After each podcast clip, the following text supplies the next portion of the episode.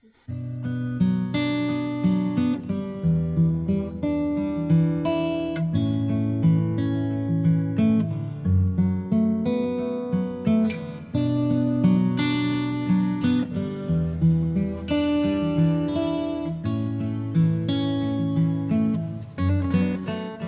and welcome. You've tuned into the School of Ministry podcast. Paul is your Bible teacher today. He has years of experience as a pastor, seminary instructor, and more. Later, you will be given information how to reach us. If you have questions you would like addressed, let us know. Maybe you have a need in your life and want to know how the Bible gives answers that apply to us today. Feel free to contact us. Now, enjoy the lesson. We're talking about the historical Jesus today. Is there historical proof for the life of Jesus Christ? Well, I have given you in the handouts some of the historians that I found. Let me just say there is more historical proof for the life of Jesus Christ between the scriptures and historians than any other person of the ancient world. Imagine that. More evidence than any person of the ancient world. That's more than the Caesars, men like Josephus, who wrote 20 volumes. And I've given you Josephus's account here. And let me just say, it's interesting because they account for Jesus, and I've given you kind of a synopsis and then the actual renderings where he speaks of Jesus. And some of the different things that the historians have spoken about Tacitus, Suetonius, Pliny the Younger, let's see, I've got more and more pages of all of those, don't I? Julius of Africa, the Babylonian Talmud, Lucian, Mara bar Serapion. Some of those were just the ones that I've given you, the historical notes. And it's interesting because they said, such as Pliny the Younger says, that the Christians were in the habit of meeting on a certain fixed day before it was light when they sang in alternate verses a hymn to Christ as to a God, and bound themselves by a solemn oath not to any wicked deeds, but never to commit any fraud, theft, or adultery, never to falsify their word, nor deny a trust when they should be called upon to deliver it up. After which it was their custom to separate and then reassemble to partake of food, but food of an ordinary and innocent kind. So, all of these things have shown. Josephus talks about Jesus. They talk about Christians. They talk about the impact the early Christians had. So, I won't belabor all of the notes. You have them, you can look them over. As I said, I've given you the kind of the gist of the quote and then the exact quotes in your notes. Having said all of that, let's get into the Word of God in John chapter 1. I'd like to begin reading in verse 19 and read through verse 37. And I'm reading from the New King James. It says, Now this is the testimony of John when the Jews sent priests and Levites from Jerusalem to ask him, Who are you? He confessed and did not deny, but confessed, I am not the Christ. And they asked him, What then? Are you Elijah? He said, I am not. Are you the prophet? And he answered, No. Then they said to him, Who are you? That we may give an account to those who sent us. What do you say about yourself? He said, I am the voice of one crying in the wilderness, Make straight the way of the Lord, as the prophet Isaiah said. Now those who were with him from the Pharisees, and they asked him, saying, Why then do you baptize if you are not the Christ, nor Elijah, nor the prophet? John answered them, saying, I baptize with water, but there stands one among you whom you do not know. It is he whose coming after me is preferred before me, whose sandal strap I am not worthy to loose. These things were done in Bethabara, beyond the Jordan, where John was baptizing. The next day, John saw Jesus coming toward him and said, Behold, the Lamb of God, who takes away the sin of the world. This is he of whom I said, After me comes a man who is preferred before me, for he was before me. I did not know him, but that he should be revealed to Israel. Therefore I came baptizing with water. John bore witness, saying, I saw the Spirit descending from heaven like a dove, and he remained upon him. I did not know him But he who sent me to baptize with water said to me, Upon whom you see the Spirit descending and remaining on him, this is he who baptizes with the Holy Spirit. And I have seen and testified that this is the Son of God. Again, the next day, John stood with two of his disciples, and looking at Jesus as he walked, he said, Behold the Lamb of God. The two disciples heard him speak and they followed Jesus. I'm going to stop right there, right mid paragraph. Because, Lord willing, we will get through three days of consecutive history. Did you get that from our readings where it said the next day, the next day, the next day? We have actually four days, if you look at verse 43, four days that are consecutive in the life of Jesus Christ. Now, understand that the historical Jesus is a true living person. Sometimes we might think of Jesus as just being something far off that doesn't pertain to us, but he is a real person that had suffered on a real Roman cross. By the way, the Romans used crucifixion to try to bring the Jews into subjection. They used crucifixion quite a bit to try to keep the people under control. But in John's testimony, John isn't so worried like the other synoptic gospels. And when I say synoptic gospels, you understand that they give a synopsis. That's Matthew, Mark, and Luke. They speak of the same things. John's gospel is a little different. John tells us exactly what his purpose was at the close of his gospel. It is that you may know that Jesus is the Christ, the Messiah, the Son of God. John had one purpose, and that's why I've chosen this as the testimony of Jesus.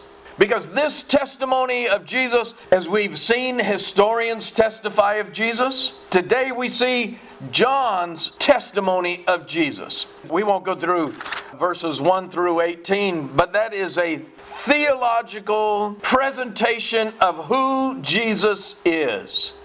In the beginning was the Word, and the Word was with God, and the Word was God. And we beheld His glory. The glory is of the only begotten of the Father.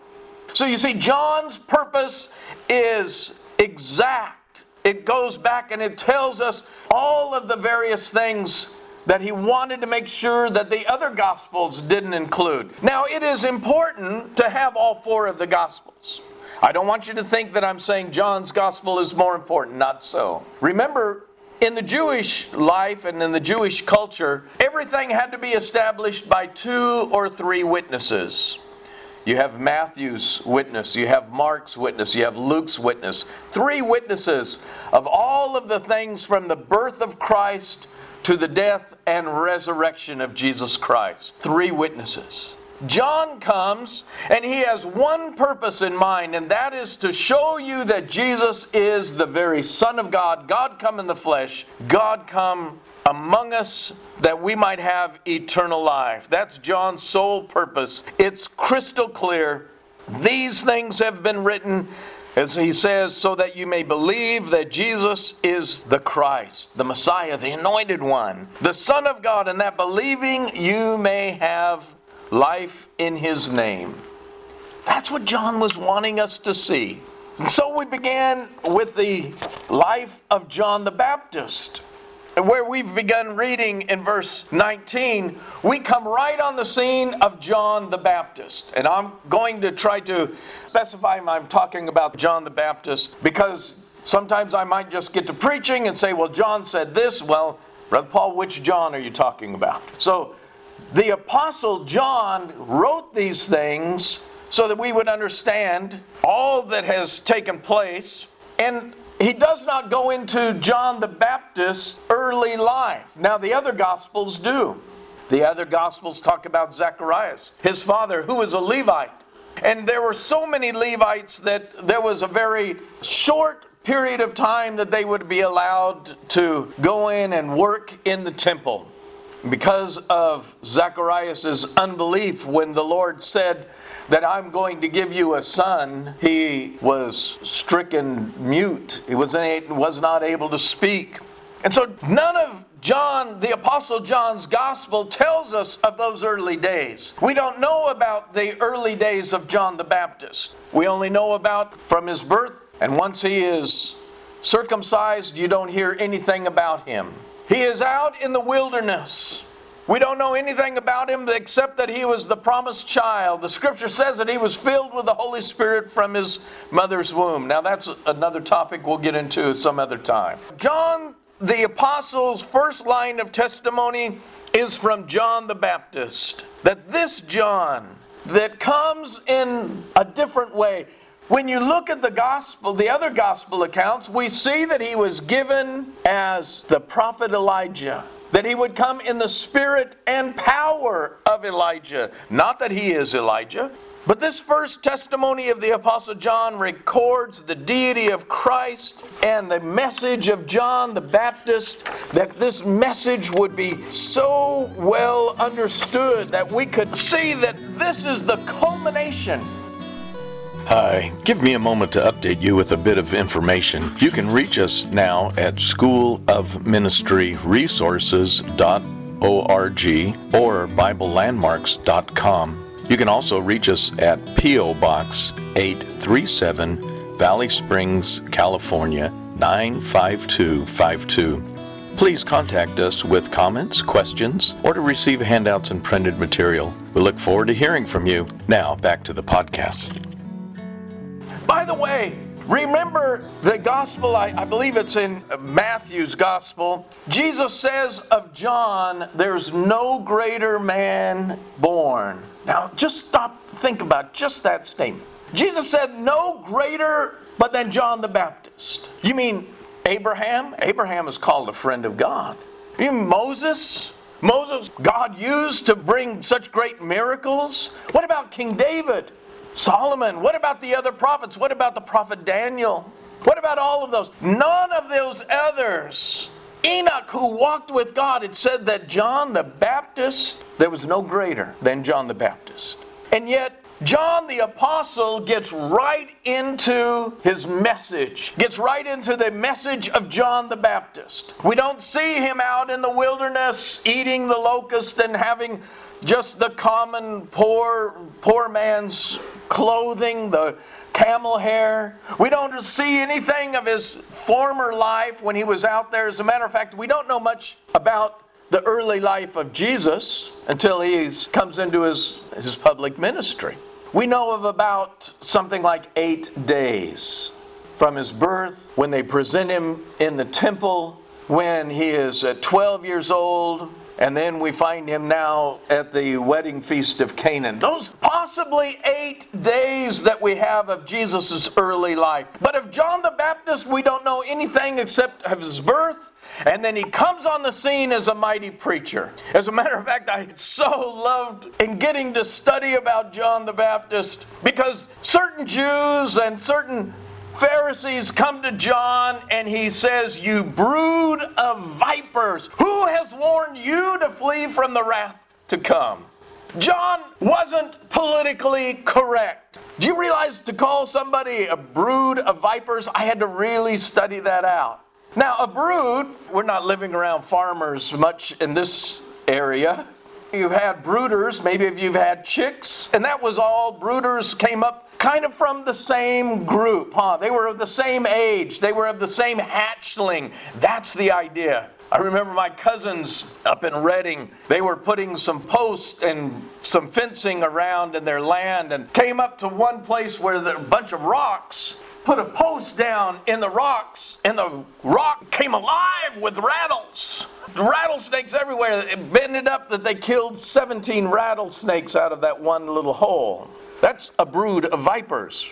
That's literally a brood of vipers where you have so many come together, so many snakes. Now, you can imagine how well a preacher would be accepted if he called you, you bunch of rattlesnakes. You're snakes in the grass. You're all of the same hatch. You're all born from the same group. That's John the Baptist. He's not politically correct. He is saying things exactly as they are, and yet people are thronging to him. Understand that there's been 400 silent years where there's been no prophet. Israel closes out, and the Old Testament closes out with Malachi, with a promise of one who would be coming that would turn the hearts of the children to the fathers, the hearts of the children to their fathers. Understand also that John the Baptist was probably cousin to Jesus. Mary and Elizabeth were related. John the Baptist was born about six months before Jesus. And so, even though he was born before Jesus, he says, Jesus was before me. Isn't that what he says? That he was ahead of me. He is before me. Why? Because he existed before me. But we know physically that that's not the case. John the Baptist was about six months older than Jesus. And yet, John the Baptist recognized that Jesus had been in existence from before. You see, the testimony of John the Baptist is a mighty testimony. He does not mince words, he does not struggle about any of these kinds of things. And you can go back and you can see the story of his father and how I bet his father, Zacharias, would have just been so proud to have said, Here is my son. They've been barren for so many years, but here is my son, and he has been promised that this child, this child will be the forerunner. After all of those years had passed, and you can find this again in Luke's Gospel and Luke in chapter 1. As a matter of fact, John the Baptist takes up about 80 verses in the Gospel of Luke. But it said that in the 15th year of the reign of Tiberius Caesar, and that puts him around 26 or 27 AD, Pontius Pilate is now governor, Herod is tetrarch, and his brother Philip is tetrarch. Herod is in Galilee, Philip is in Iturea and some other areas. And it talks about all of the ones that were in control. Annas and Caiaphas were the two high priests. You know they were related. We've talked about that, how Annas was kind of behind the scenes. The Romans had pushed him out of position as high priest, even though it was something that they should have been given for life. But he was moved out, and so he brings in Caiaphas, his son in law to work as the high priest, and we see that they are the architects of Jesus' death at the hands of the Romans. So we're all the way down, and John at 30 years of age, Jesus at 30 years of age, and we read this The Word of God came to John the son of Zacharias, in the wilderness, and he came into all the district around Jordan, preaching the baptism of repentance for the forgiveness of sins, as it is written in the books of the words of Isaiah the prophet, the voice of one crying in the wilderness.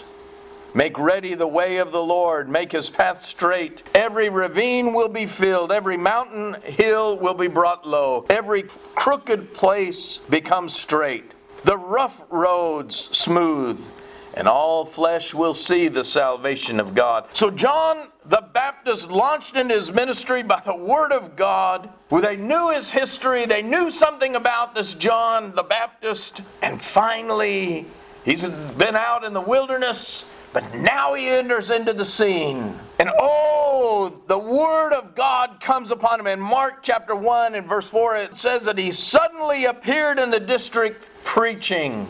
All of a sudden, he comes out of the wilderness. Matthew 3, verse 5, it says that Jerusalem and Judea and everywhere else, they all came to hear the preaching of John.